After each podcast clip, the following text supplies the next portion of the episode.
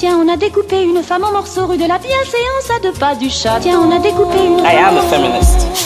Je vous obsède avec une Je ne me constance suis pas conduit qui appelle quand même je me suis l'admiration. conduit d'une façon conforme à ce qu'on attend d'une jeune fille d'abord et d'une femme ensuite. I'm sorry that I didn't become the world's first black classic pianist. Je crois qu'une femme qui existe dans son temps, à l'intérieur de son temps, n'a pas d'époque, elle marque son époque.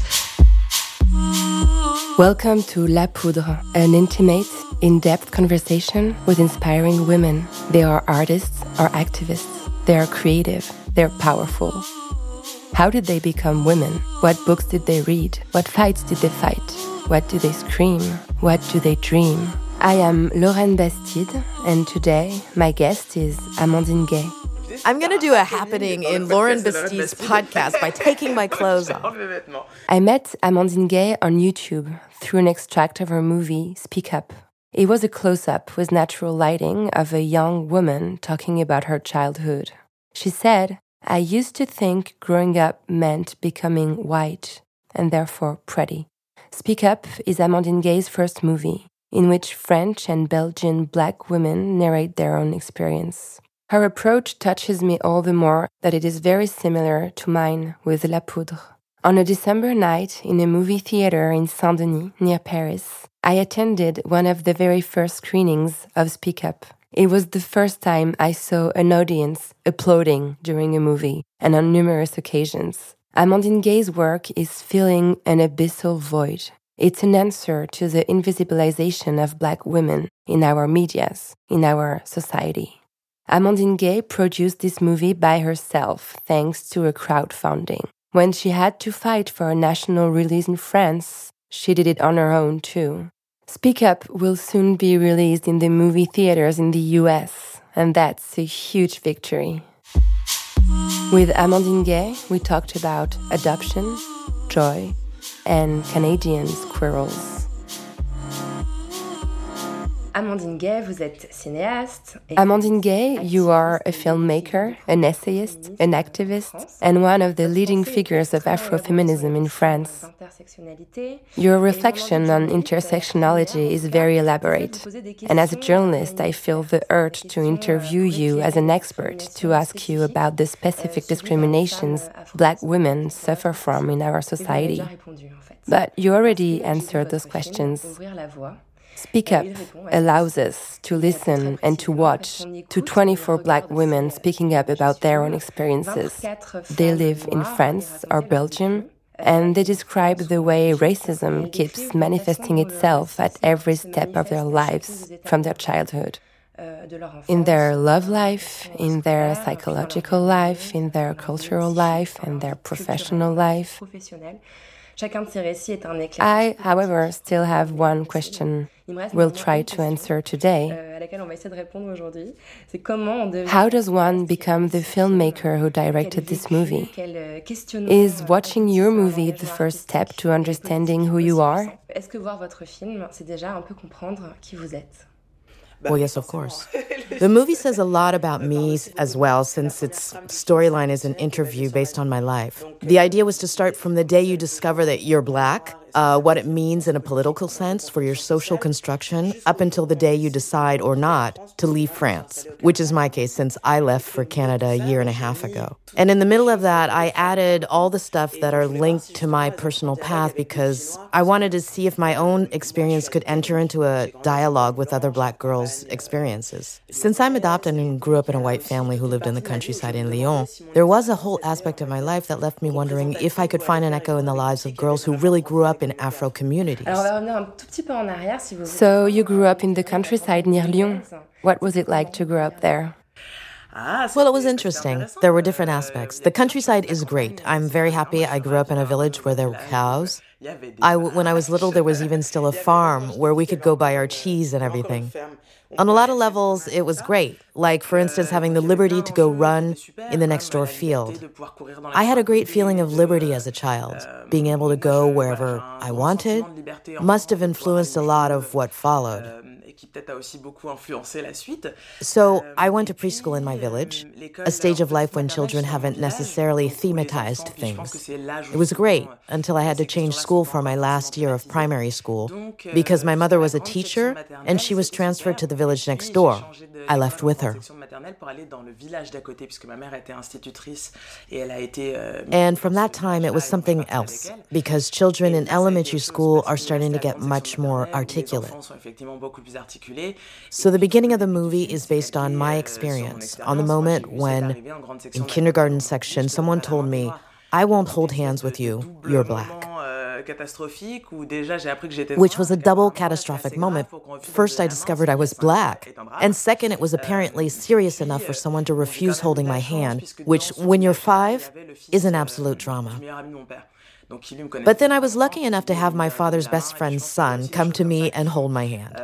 That's the kind of thing that saves you from being destroyed by some events. From that moment, it never stopped. From the moment I became conscious I was black by this very violent thing called rejection, it never stopped. It formulated itself through various aspects.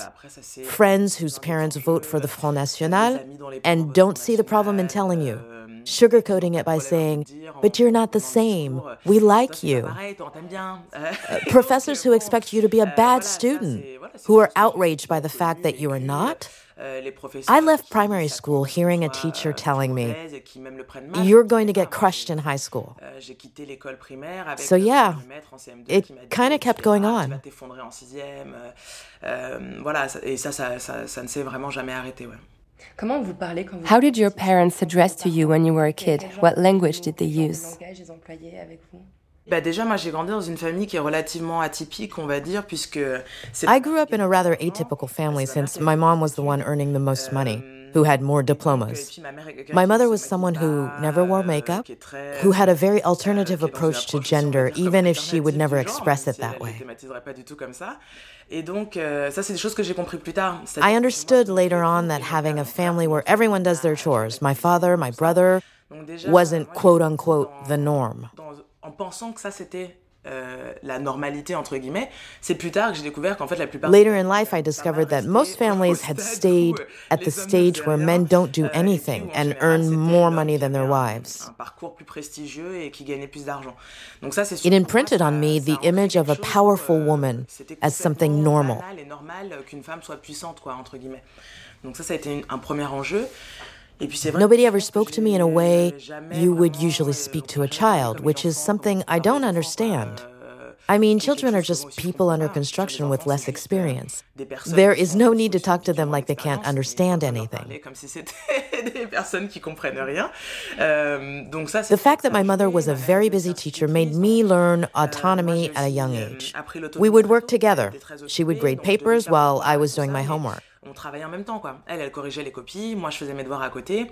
Et puis après. Then came basketball. I played a lot. I could do whatever I wanted as long as my grades were good. That was the contract between me and my parents. It allowed me to have a lot of freedom, go to my friends a lot. Soon I went to basketball camp. I was very close to a family whose father was an African American basketball player. I saw him at least once a week. We went away on vacations often. In my family, children were people who were handed tools so that they could spread their wings. les enfants, c'est des personnes qui on donne des outils pour qu'ils prennent leur envol. Quoi. The world quickly opened up to you. Ouais. Ouais, ouais. Et je pense que ça, c'était quand même yeah. aussi pas mal thématisé yeah, yeah. Euh, and that was a lot of my mom's doing. It's true that I talk a lot about her, and less about my father who passed away in 2015. She was the one making decisions when it came to that type of thing. For instance, she was really conscious that I was black, and I was very lucky about that. My mother and her older sister took a trip to Guadeloupe in the 70s through a Presbyterian exchange program. elles ont fait cette expérience That allowed them to experience reverse alterity, filles blanches de la métropole, being the white euh, girls whose hair people wanted to touch, whose very euh, pale euh, skins are the whole village's dans le village. attraction. Et donc, du coup, euh, dans ce, dans ce voyage-là, On that trip, they met a black man who became a deacon in Lyon, a friend of the qui était aussi un ami family. de la famille, qui était And that allowed me to attend the masses held by the Caribbean community in Lyon. Euh, dans la région lyonnaise. Et puis, euh, c'est vrai que ma mère était très ouverte à faire ce qui m'intéressait. My mother was very open to stuff demandé dans les that is now asked during an vous avez des adoption process if you are white qui pourraient être persons adopting a black child. Is there someone that could become an avaient des parents pour moi. Et c'est vrai Afro-descendant que c'est quelque chose que ma reference mère a mis en in your family circle? dans les années 70, euh, 80, pour moi, parce qu'il y avait mon frère avant moi. Et donc, c'est vrai que j'ai été beaucoup encouragée. I was encouraged to go wherever I wanted to, and I wanted to hang out with black people, euh, but also play music and sports. The whole cultural and sporty stimulation was very important to me. Euh, ouais, de stimulation culturelle, sportive, euh, ça c'était très important chez moi. I spent a lot of time reading your blog, and I found a very moving post you wrote shortly after your father passed away. You say, way before new dads were a trend, he took care of us. Ouais. Yes. My father was a road mender, so he would sweep up the streets and have his afternoons all to himself. He was the one who took care of us, especially during our early childhood. He would come pick us up at the nannies and look after us for the whole afternoon. I thought it was quite common and discovered later on that most men don't take care of their children that much. Yeah, I have very happy childhood memories with my father, who was there a lot. He played a lot with us. My father was very important to me, but more on a sentimental and emotional level. Whereas in my mother's case, it was more on a strategic educational level, like school and everything. You describe a household with pretty progressive values. Your home was opened to the, I quote, strangeness and strangers. Did you inherit these values? Oui, oui, bah, complètement. Je pense que plus Well, yeah, completely. I think the older you get, the more you realize what you took on from your parents. Euh, Sometimes with horror, but it also brought on some issues. Like, I remember my older brother bringing home people with mohawk haircuts. Like, Yeah, the 80s. the 80s, and I was like relatively tetanized sitting at the table. But yeah, it's always been that way in our house. Very open. Were you born a woman or did you rather become one? Alors moi, je suis vraiment devenue femme. C'était pas du tout. euh, c'était, c'était pas I became a woman. Et puis, ça a It wasn't glaring at all to me. It was a euh, choice at some point of my life. euh, je précise toujours. I always point it out because I don't want people to think I've always been conscious of it. It came by late. I was in Australia, so I must have been 21, 22 years old. I read Compulsory Heterosexuality and Lesbian Existence by Adrienne Rich, as well as another book I like a lot, Keep Your Tongue Out of My Mouth, I'm Kissing You Goodbye, by Cynthia Heimel. She recounts how, during the sexual revolution, she ended up in San Francisco and found herself trapped in a very patriarchal micro community. She, we tend to forget that sexual liberation basically consisted of the emergence of communities where women had to get up super early, milk goats, do all the work, take care of the kids while men smoked joints and talked about the revolution. She was super in love with an artist, and the more she was working on developing his career, the more she felt depressed. They ended up divorcing. She needed the money, so she became a public letter writer, went back to university, and started writing a rather humorous chronicle in an American women's magazine. Can't remember which one. That work helped her realize that she had always been with men who represented what she wanted to be. And I realized it was my case too. I was in Australia, I started dating women, and it became clear to me that I had the tendency to date men who were, for instance, travelers, instead of just traveling myself. The second realization I came to by reading Adrienne Rich is the concept of internalized misogyny. Women who don't want to be reduced to the women category and everything that is attached to it. Like, for example, being soft, shy, held back, will have a tendency to identify with masculinity in their ambitions, their career choices, and therefore reject other women. I totally recognize myself in that. My sociability as a teenager was extremely masculine. I wore baggy pants. I could say things like, girls are boring. I don't like hanging out with them. I'd rather hang out with dudes because they're more straightforward. Australia allowed me to thematize and realize what that whole discourse was really about. It is always quite interesting to cut off ties with the different social backgrounds you come from. It's like having a wiped out slate on which you can start to rethink yourself comme une ardoise sur laquelle on peut, on peut recommencer à se penser. So, Et donc, voilà, j'étais dans un moment I was in a big questioning phase on my gender identity, on my sexual orientation. And from those readings, as well as various events, I started to take ownership of that female category. I realized that there is no need to be ashamed of a certain kind of fragility that if I wanted to wear dresses and not get insulted for it in the streets, the streets needed to change, not me.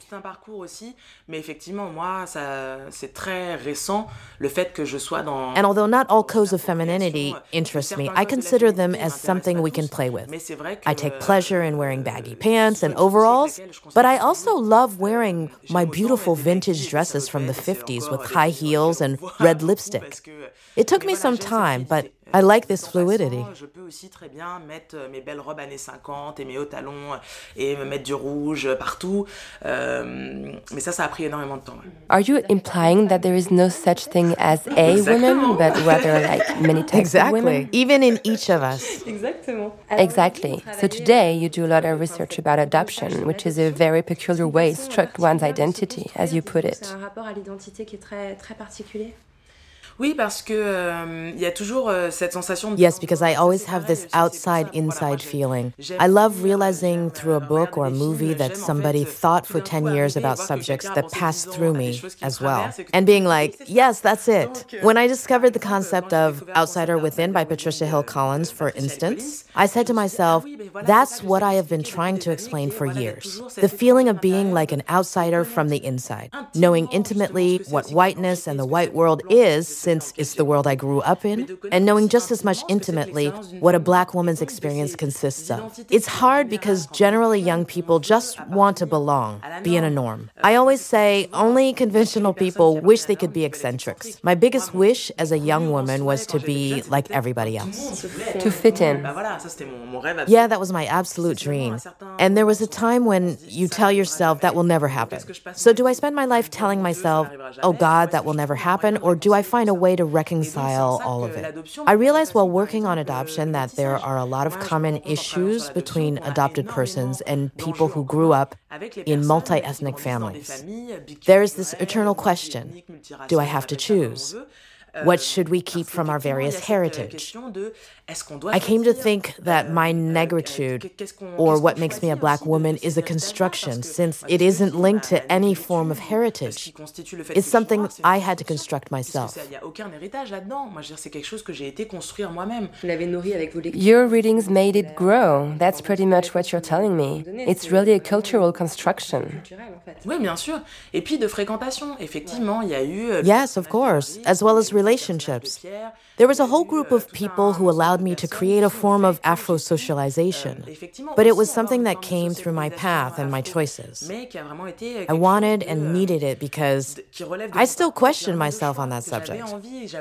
Maybe in like 20 years it will have developed, but if I'm still alive. I needed to evaluate which parts of my identity I wanted to choose. I never chose to be a black woman. It was imposed on me. Maybe if it hadn't been enforced on me, I would have had other interests today. We'll never know. I think you can only take real interest in the social thematics which affect you the most. For example, I have a friend who was also adopted. She has Asian origins. She's disabled and a lesbian. The other day, we were talking about the fact that the last thing she thematized was her Asian origins, because being disabled and a lesbian were issues that took over everything else. It is very interesting to realize that what becomes political is what poses you a challenge in society. In my case, my gender wasn't an issue in the family I grew up in. It wasn't standardized. Growing up, it didn't raise any further question for me. That's not how I define myself. If I qualify myself as a cisgender person sometimes, it is more as a reminder of my privileges in comparison with a trans transsexual person. But since it was never an issue for me, it is not a topic I chose to work on. Vous parlez des modèles que vous êtes allé chercher. You talk about the role models you had to go look out for. You had to create your own black socialization. You talk a lot about representation issues. Basically, when you were a child, the only black figures you saw on television were Michael Jackson and Whoopi Goldberg. No French figures, obviously. How does never seeing anyone that looks like you in the media influence a childhood? I think it's a subject that would deserve extensive studies. Since it was my case, I can't know for sure what would have come if things would have been different. What I will say is that it revolves around a question of pride and how much you allow yourself. Without even going so far as talking about television, when in every sphere of social life, the only persons who look like you are either cleaning up or behind a cash register, but never doctors or professors, it's difficult to imagine yourself becoming a professor. It's a real issue. I don't know if there is a huge hatch opening up at the end of university studies in which all the blacks, Arabs, and women disappear. But the higher the degree of studies, the more obvious it gets. Today, we have reached a stage where there is a higher percentage of women holding PhDs. And yet, and yet, the higher you climb on the powerful positions ladder, the more you question yourself. Who are the full professors? Who are the department managers? Who are the university heads and chairs? What does it mean? Does it mean that every doctoral woman doesn't have the capacity to become a full professor? Or is there something blocking? To be able to formulate this statement, you have to already be a part of those circles. I'm not a big fan of Barbies, but as a kid, you could notice that the doctor or Barbie doll didn't exist. That's what Rebecca is talking about in the excerpt. When she says the black Barbie doesn't have an occupation, it's significant. Rebecca is one of the women interviewed in Speak Up. Yes. When she pointed it out, I told myself there's this whole issue of what we actually will become. To me, it all comes down to this. What is our role? It sends the message that we don't have one, that we are not destined to become astronauts. I spoke a lot about Fatoumata Kebe, who's finally a doctor in astronomy, because to me, that TEDx talk is extraordinary. People should really check it out because she talks about waste in space. It's amazing. It's fascinating. And to me, that's the future. She also opened an association to encourage young racialized girls to build themselves careers, or at least start studying science.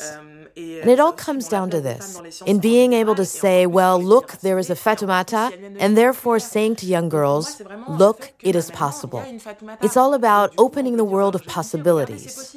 And when you grow up in a country in which you are never portrayed, the world of possibilities is very, very limited. And it shows in the country's career choices. The medico social sciences fields are filled with young black and Arab women. That raises a lot of questions.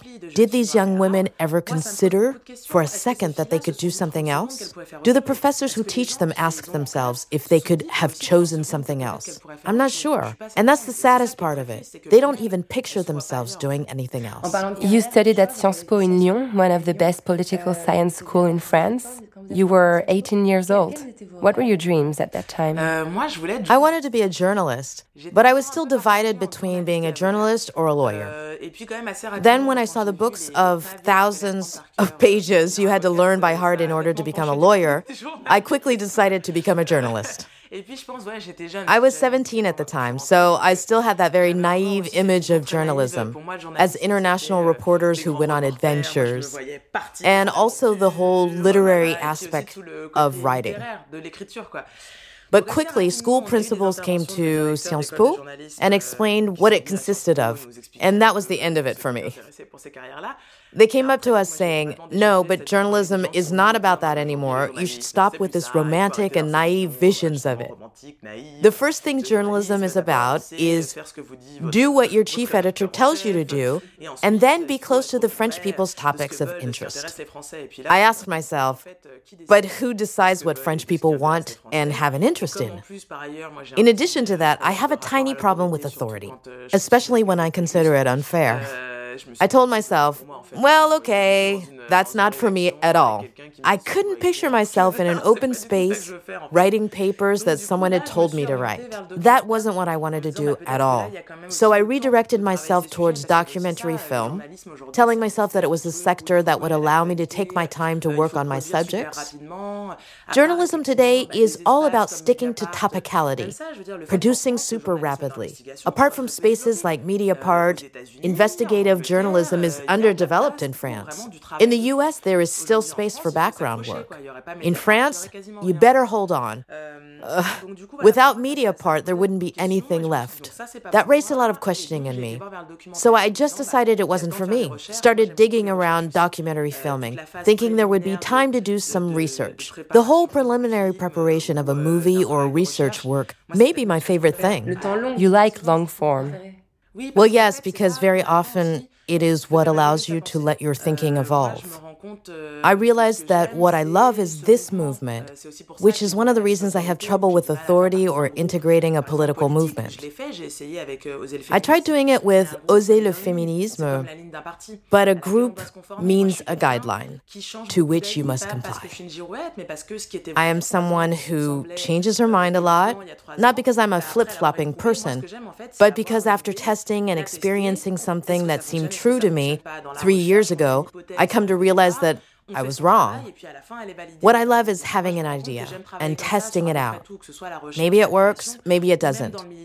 In research, you begin from a first hypothesis, then you do your work, and only after that it is validated or not. Instead of creating preconceived models, which to me is uninteresting.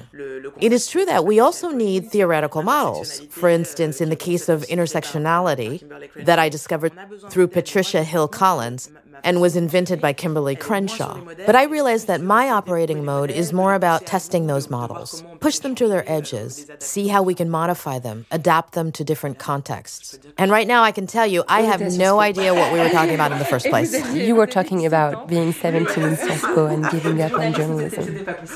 All right. So, I was a year away from graduating from Sciences Po, and I decided to do my fourth and last year of studies in Australia. My graduation dissertation was on the challenges of the colonial issue, so I wanted to go somewhere where there was a university department linked to its subject. In Australia, they had one dedicated to Aboriginal studies. I chose a university where an actual Aboriginal woman was teaching, which was kind of a big deal. In my head, it wasn't articulated that way. But I think it was really about reappropriating the narrative, openly confronting with our colonial history. The fact that an Aboriginal woman came to teach there was really something else. It was a great year. For instance, she made a very famous Aboriginal actor come tell us about his whole experience. I started to branch off towards cinema. So I also added a quarter of cinema studies, and they made us produce a short movie as a shared assignment. We had editing and writing courses, all that. It ascertained to me that I liked it. I had the best grade in scenario writing. I realized that it was my thing, but I also became aware of my limits. For instance, I should never be the camera operator. Ever. But editing and writing is my thing. And directing as well. The photography in Speak Up is so beautiful. Yes. But it's true that if some directors like to take on the camera, that is not my case. All of that led me to the end of Sciences Po. I was 21 years old, I think, and I was so tired. I was coming out of an entire life course obsessed by excellence. Yeah, I was about to talk about it. Something like maybe a competitive spirit, being the first, being the But best. yeah, that's it. Totally. A competitive spirit, a desire for revenge. I think it is common to a lot of racialized persons, to those who are not destroyed by systemic racism and sexism anyway. Having some sort of reverse life instinct, being all, I'm going to show you what I'm made of at first. And then it all comes back swinging in your face. It was my case at 21. I was in Sciences Po, I was still playing sports at a high performance since I was part of a national basketball team. Sciences Po, high performance sports, maintaining a civic engagement. I went from being a class representative to Sciences Po's student union office, where I was in charge of the cultural commission. You just can't help it. Um, no, I can't help it. There was always this side of me overbidding on occupations, and I had to excel in everything in order to escape stereotypes, step away from what was expected from me. I had that very clear sensation when I arrived in Australia. I knew exactly what I didn't want to do, but no idea what I did want to do. That was my conclusion. I had been fighting for years to escape stereotypes, and I couldn't even begin to say what I wanted to do, which was anything linked to the cultural scene, and just go for it. What kept me from going for it was, I think, the fact that I was way skinnier at that time, so that I was tall, beautiful, black girl. Everyone kept asking, Are you a singer? Are you a dancer? It was very important for me to be able to reply, No, I study at Sciences Po, and I want to be a journalist, etc. And at some point, I told myself, but it is true that I want to do some acting. So I had plenty of side jobs, but I ended up working at Lyon's auditorium, which was pretty awesome because it allowed me to attend a lot of concerts, work on music festivals during summer. Plus, it was really well paid. I had that desire for a long time, but I didn't dare to go for it. Before we talk about becoming a comedian, I would like you to tell me about that moment when you turned 18 and you were finally allowed to consult your birth records, which were kept by the social services. How hard is it to go through such a procedure? Well, it's not very complicated to get through the procedure because everyone wants to know. I mean, does everyone do it? Well, I don't know if everybody does it, nor at what moment of their lives they get to it, but in my case, it's different because I came to the world through anonymous childbirth. Hence the fact that I had to go check my birth records at the DAS, the French Department for Health and Social Security. In general, the desire to find out about your roots are triggered by the loss of an adopting parent, or becoming yourself a parent, or becoming an adult. Grief, maternity, all of those events linked to parentality is what brings people to start doing some research. But in the end, everyone has that curiosity. We simply ask ourselves, where do I come from? In my case, it happened at 18, when I was old enough to ask for my file to be opened. Speaking of weariness you were feeling when you were 22, maybe it was all like the end of a cycle or maybe the beginning? Euh, yes, it was really, I think it was really linked to that need for excellence. That can also be linked to abandonment, but to me, Adoption is also about finding out what political issues you should thematize. How do you hierarchize your different identities? that wasn't really my first problem, actually. Maybe it was because I grew up in the countryside, which was attenuated by the fact that I met other black girls later on, but I had always thought my experience was linked to my adoption and growing up in a very isolated white environment. Then I discovered that some girls who had grown up in Afro communities in big cities had felt similar things. That fact kept adoption from being the first issue I needed to address. Now it interests me because I've started questioning myself about my own desire to have children. What does it mean? What do we pass on? Is it something that needs fixing? Working on it in an artistic and academic way, it finalizes the distance I needed to take away from it. At the end of that process, it's resolved. So let's say I just got out of my colonial questioning cycle, Afrofeminism, all that. They will always be issues which feed my work because they were my life's first challenges, but it is the movie which ends that cycle. It's a way to turn my back on it, a synthesis that brings an end to something that was very hurtful at some time. And that isn't anymore at all. It takes a certain amount of years to be able to produce a true political discourse on adoption, as well as an artistic work. The more intimate the subject, the more it takes time. Today, I am 32 years old, and I am sure this is not the type of work I could have done 10 years ago. So, you were talking about expressing yourself through art. Did you start exploring this when you turned to comedy? Oh, yeah. So I was accepted at the Conservatoire d'Art Dramatique in the 16th district of Paris. It was a breath of fresh air, an amazing school where everything seemed possible. Once again, I was very lucky. Since the year I got in, a new professor from Avignon just started teaching there. I think if I had been in a Parisian drama school with a Parisian teacher right from the start, I would have felt less free. I loved and always loved Racine. I loved working on all the authors. We were taught fencing, we did a lot of activities. That was also a breath of fresh air. After the deep research and intellectual work Sciences Po had provided to me, it was amazing to discover another type of intellectual work. Learning the drama texts and then questioning yourself. Acting is not just about learning the script and then showing up on stage. There's a whole research, a reflection on its characters, being allowed to let your imagination run wild and be in something less about productivity was pleasing. I was still working a full time job on the side, but. No rest allowed. Yeah, I know. And it's strange because I think resting is very important. In the end, the period I rested the most was when I was traveling in Australia. I'm very nostalgic about that time of having long periods where you can let your brain on some sort of fallow period.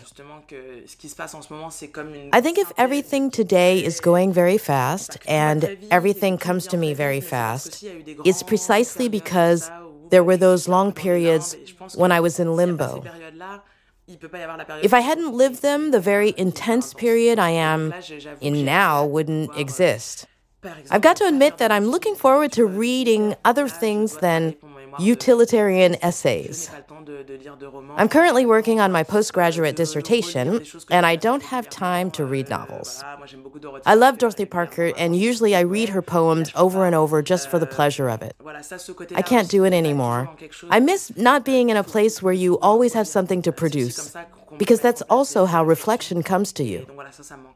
La, la comédie, c'est aussi, euh, vous, vous, parlez beaucoup euh, de l'intellect, mais c'est aussi un, un, une histoire de corps. But comedy is euh, also about the body, and you used to be a burlesque euh, performer, and that's an important part of your body positivity activism. What can burlesque bring to a woman? Euh, c'est un milieu qui vous a apporté quoi, le burlesque Well, let's say burlesque was also linked to the fact that I was a drawing model for years, so...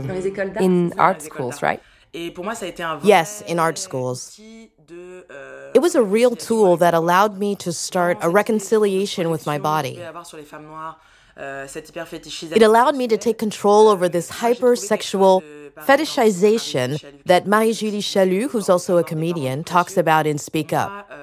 She also says that black women's bodies are not valued as precious. Modeling for art schools made my body precious. And I like the fact that a drawing is always about the person who draws rather than the person that is drawn. There's a book that I like a lot that's about dancers, but it also applies to comedians. It's a book by Pierre Legendre titled La Passion d'être un autre, which means the passion of being someone else.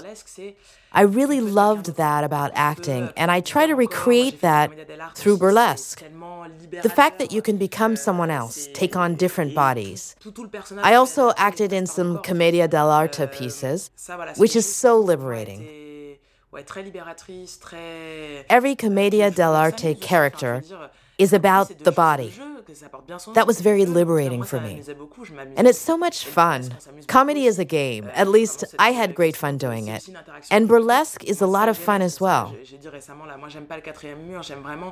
And there's this whole game of interaction with the audience that I appreciate so much. The first play I ever saw was The Marriage of Figaro, with a very contemporary staging. It was at the TNP in Villeurbanne. When the trial scene comes, they would select people from the audience, and it became totally hectic with Beastie Boys music. At that time, I thought theater was the old dusty broadcasted plays I used to watch on national television. With the four knocks and everything. That's it. and the first time I get to see a play in a big Lyon theater, I discover that thing completely. With people jumping around, music I listened to. That's what theater was for me an immense freedom. You can do everything, get on a stage, and then come up to the audience. Burlesque is the same. It's all about interaction with the audience. It's not only about taking your clothes off, the audience has to react. It's slightly provocative, right? Yes, but not that much because the public is already committed to the cause. You don't perform burlesque in like an office where it would be obviously a bit. Uh... Keep your clothes on, please. I'm going to do a happening in Lauren Bastide's podcast by taking my clothes off. No. No, it's not really about provocation. Even if I was more on the neo burlesque type of scene. We can also add a lot of positive things to it. One of my favorite acts that I'll get back to as soon as I have 20 minutes is a reverse. I start naked and then I put my dominatrix clothing back on. And the music is from Brigitte Fontaine who sings Je suis une fanfreluche, une petite chose en peluche. I am a frill, a little plushy thing. I loved it. Donc, donc oui, j'aime vraiment ça. Le fait qu'il y ait It's all about telling a story in three minutes and 30 seconds by taking off or putting on clothes. There are loads of different narratives possible, and that's what I love about it. And the fact that you can choose what you want to do with your body. Rebecca Chaillon, who's also a comedian interviewed in my movie, does that. She was the first black mermaid I ever saw, and I was completely dazzled. She just wraps her legs in plastic film, throws glitter on it, jumps on a podium and starts acting like a mermaid. Burlesque is also about makeup, which can also be found in drag queen performances. The use of makeup can also be so liberating for some people, especially in the idea of trying to escape the limits applied to the black woman's bodies. Asking yourself, what can I do beyond it? Alors, on va revenir à l'esprit maintenant qu'on était sur le corps. Euh, now that we've talked about the body, let's go back to your mind. Two years ago, you wrote the foreword of the French edition of Bell Hooks' essay Ain't I a Woman, a seminal work for black feminism. Would you agree to read the book's first two paragraphs of introduction? Yes, of course. Great, it's a great introduction. At a time in American history when black women in every area of the country might have joined together to demand social equality for women, and a recognition of the impact of sexism on our social status, we were by and large silent. Our silence was not merely a reaction against white women liberationists or a gesture of solidarity with black male patriarchs. It was the silence of the oppressed, that profound silence engendered by resignation and acceptance of one's lot. Contemporary black women could not join together to fight for women's rights because we did not see womanhood as an important aspect of our identity. Racist, sexist socialization had conditioned us to devalue our femaleness and to regard race as the only relevant label of identification. In other words, we were asked to deny a part of ourselves. And we did. Consequently, when the women's movement raised the issue of sexist oppression, we argued that sexism was insignificant in light of the harsher, more brutal reality of racism. We were afraid to acknowledge that sexism could be just as oppressive as racism. We clung to the hope that liberation from racial oppression would be all that was necessary for us to be free. We were a new generation of black women who'd been taught to submit, to accept sexual inferiority, and to be silent. You say you had an epiphany when you understood that your movie, Speak Up, was actually addressed to the 15 year old woman you were. What hadn't been told to that young woman? Everything. Nobody told her to read Bell Hooks. It wasn't even translated in French yet. Exactly. Those sexual projections were a very violent part of my teenage years. I wasn't warned about that common fetishization that men as old as my father would break at the bus stop every morning. So violently frightening.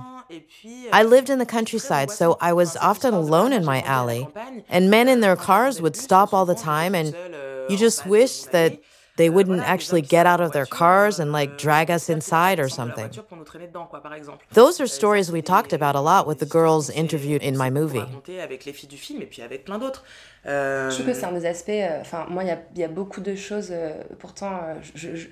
Many things surprised me in that movie, although I read a lot on the subject.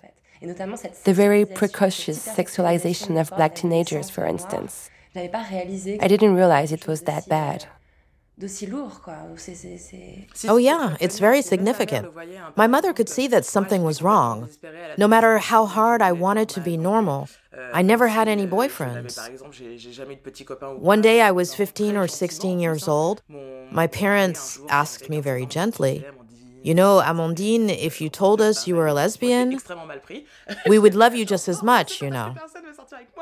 I was so offended. I was like, uh, it's not because nobody wants to go out with me that I'm necessarily gay.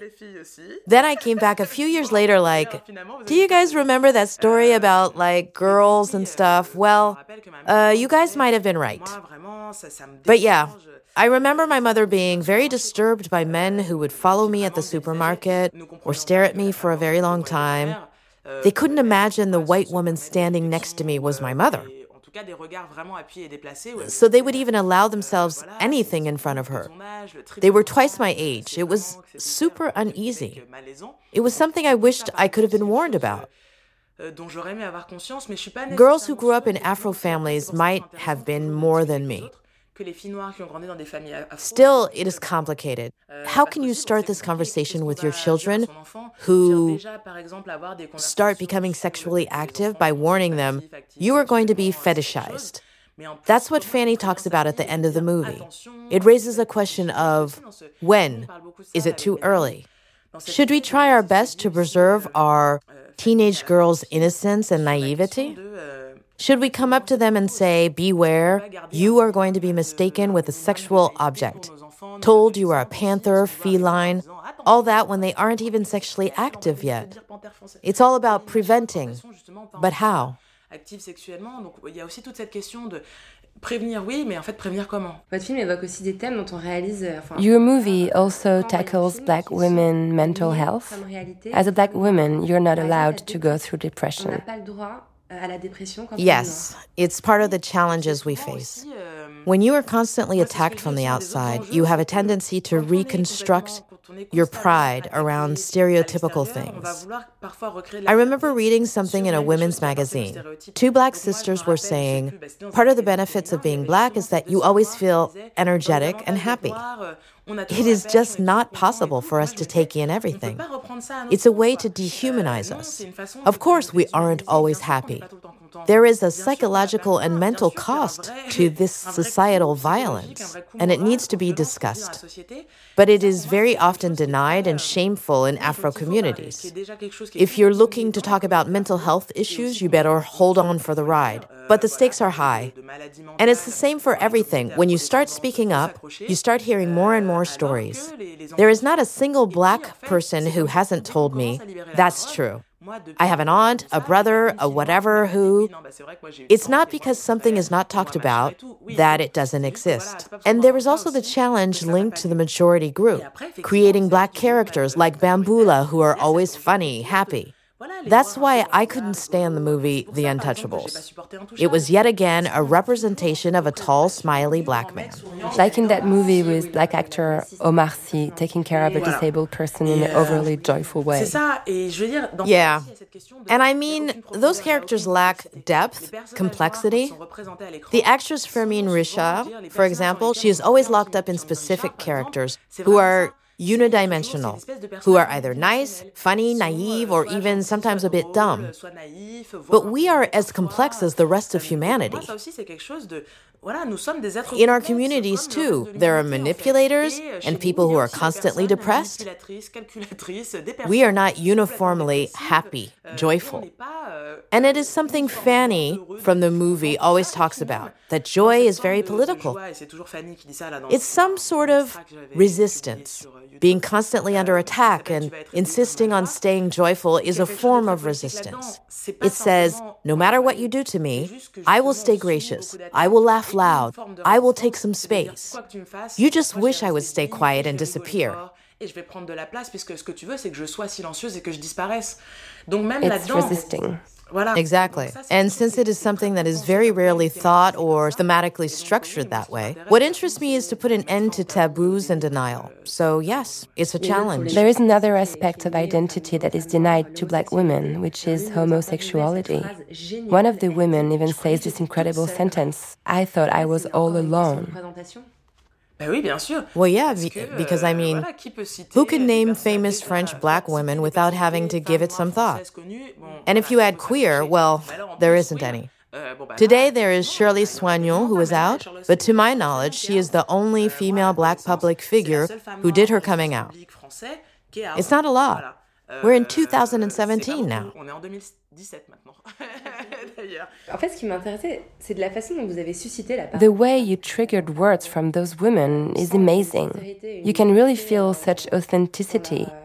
How did you achieve this euh, technically? Techniquement, comment ça s'est produit Mais c'est pour ça que je disais que le blog That's why I say the blog is important.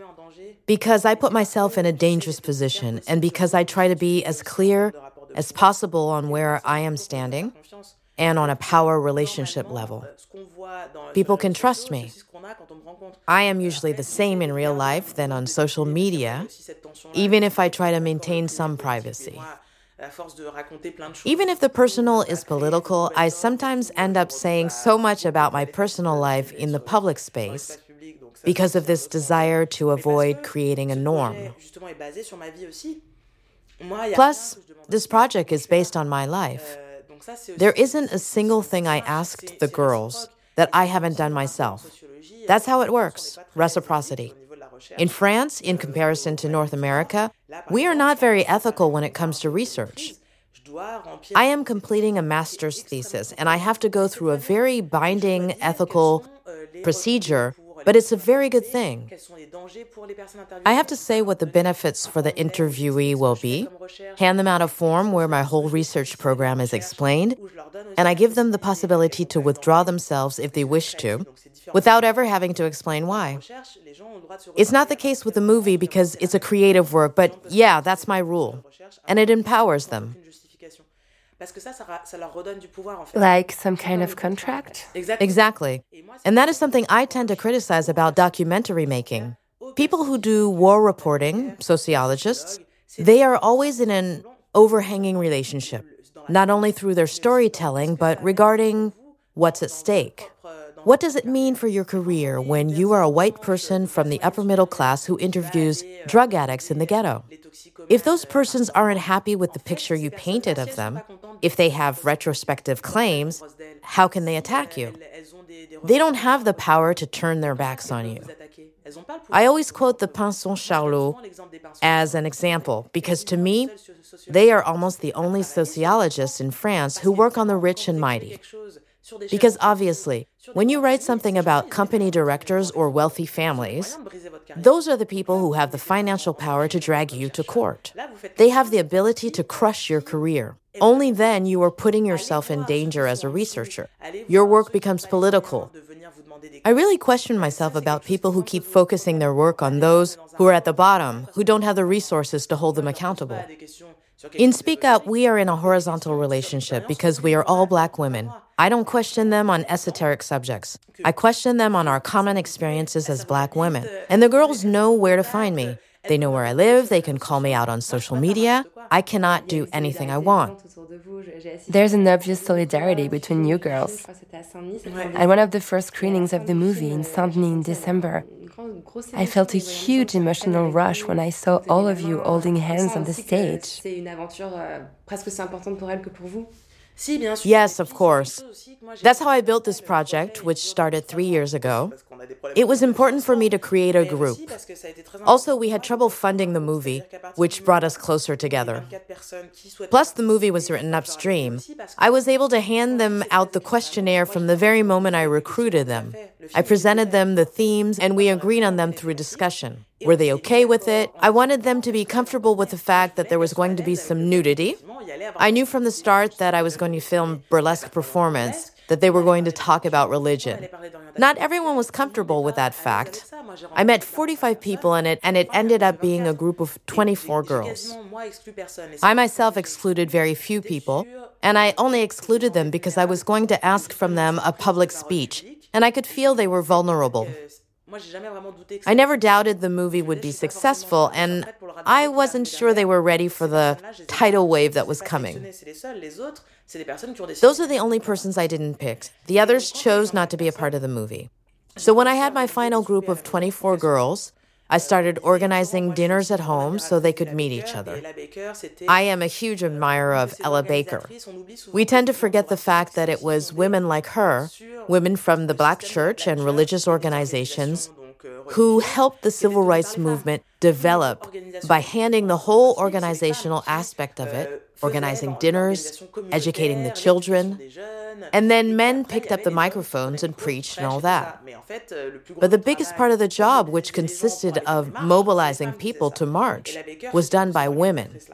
Ella Baker was one of them. And she used to say, strong people don't need strong leaders. I really believe in that. My goal, my job, is to give people tools so they can start doing their thing.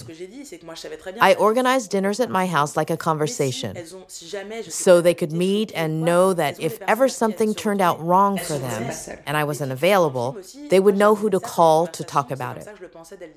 Moreover, they are answering to each other in the movie. Of course, and I could not have done that with girls who didn't know each other in real life. It would have been weird. The conversations they were having on screen are conversations they actually had together. So it was very important for me to build a group that wasn't artificial. We hung out together for a whole year, so it's no surprise that they really confided in me during the interviews. We already have a relationship. But maybe I won't proceed the same way for the second movie, because it is quite draining for me to create a link that is on the verge of friendship and aid relationship. And also because I remain the director. I'm the one who's creating a work of art, which is completely mine, and in the end, I'm the one who ends up making choices and making decisions. I lend them as much power as I can, but in the end, I'm the boss. You kept control. Yeah, but it all ended very well. They are happy, I think. Anyway, for the moment, everyone is happy. But it's clear that in order to obtain this quality of expression, there needs to be a true relationship behind it. Otherwise, it just won't work. Faut, faut le redire, je pense, parce que le, le film donc, va sortir en, en salle euh, à, à, à l'automne prochain, ce qui n'était pas du tout évident encore en décembre quand je, quand je l'ai vu à Saint-Denis. Donc déjà. It is great cinema. It moves, it provokes, it opens up to the world. It's also very political. When I saw it in December, people were literally applauding and laughing during the screening. It was the first time I ever saw this. You organized countless screenings all over France, but also in Berlin, in Europe. What do you feel when you witness the audience greeting your movie in such a way? Quand vous voyez l'accueil que, que le public fait euh, à vos films, vous avez euh, fait beaucoup de projections dans toute la France. Vous allez partir bientôt, je crois, à Berlin, euh, dans, dans, en Europe. The movie is booked for a screening in London and then in Montreal. Also, we did the Spoutnik in Geneva and Venice, Berlin. So it really is the tidal wave you are expecting. Yes. How do you feel during the screenings of Speak Up? Bah, pendant projections, oui, c'est chouette. Moi, j'étais. Bah, It's great, especially the one in Saint Denis. Des fois, j'écoute. En fait, je... I tend to go outside of the screening room and listen by the door for 15 minutes, checking if people are reacting or not.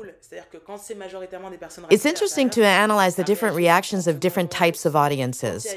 When there is a majority of white people in the room, there's always this double reaction. White people aren't quite sure they are allowed to laugh, and the racialized persons don't want to be the only ones laughing. If there's a majority of white people in the room, it generally takes 15 minutes for them to laugh and react. If the majority is racialized, it takes a very little amount of time. I was often surprised because for some parts of the movie, I expected people to laugh. But for some, I was really surprised by the audience reaction. It's a good way to test public opinion on a general basis. Il y a des choses, par exemple, quand on est dans les milieux universitaires ou militants qui nous semblent acquises. Et puis en fait, dès In academic or activist circles, a lot of things seem acquired to us.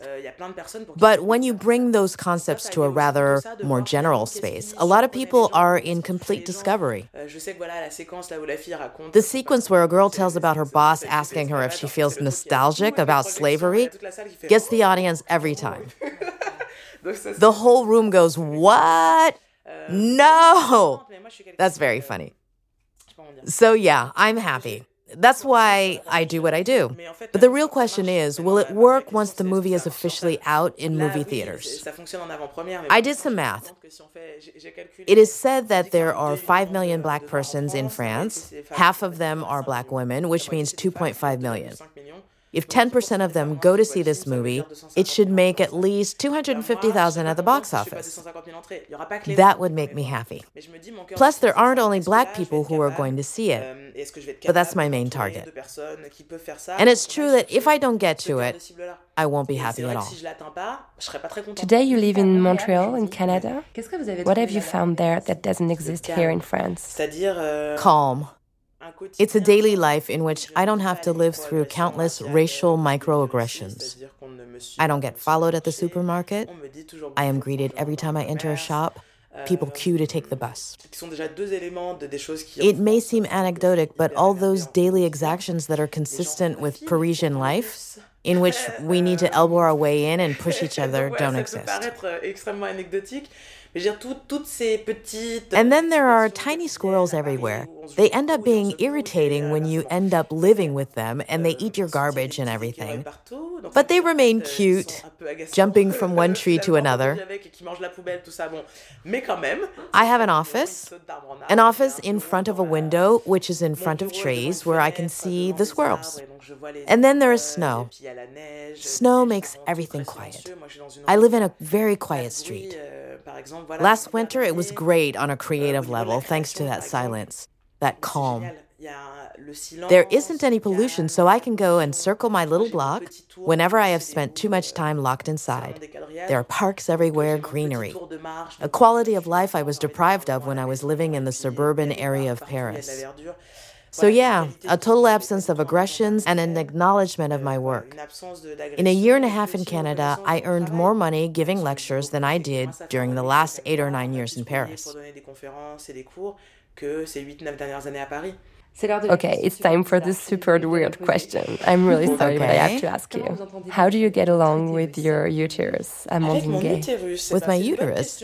It's a very good question. I was precisely telling myself that while I have friends who work on the subject with performances, stuff like that, And I myself, being very interested in adoption and reproductive rights, I know very little about it. I'm part of those people who, ever since their biology classes in fifth grade, stopped hearing about it. Yeah.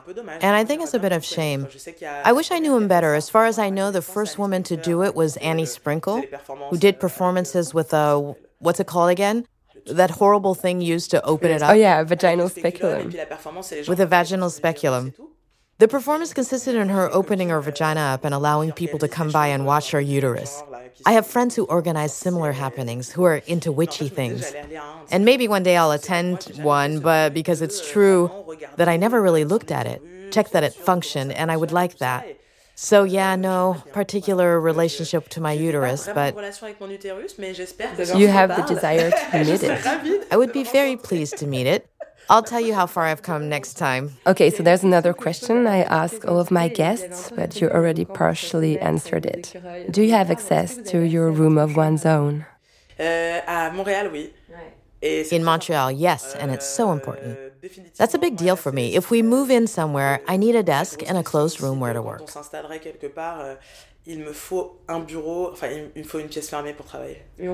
And in your daily life, are you able to invest this area? Yes, but that's the problem with living between two spaces. It's more difficult to have that space when I come back to France in Saint Denis. But I've always made that room for me. If not an actual room, there's always a desk that is mine, where everything is the way I like it and nobody should touch anything. But if I can have a room, it's even better. What does la poudre mean to you?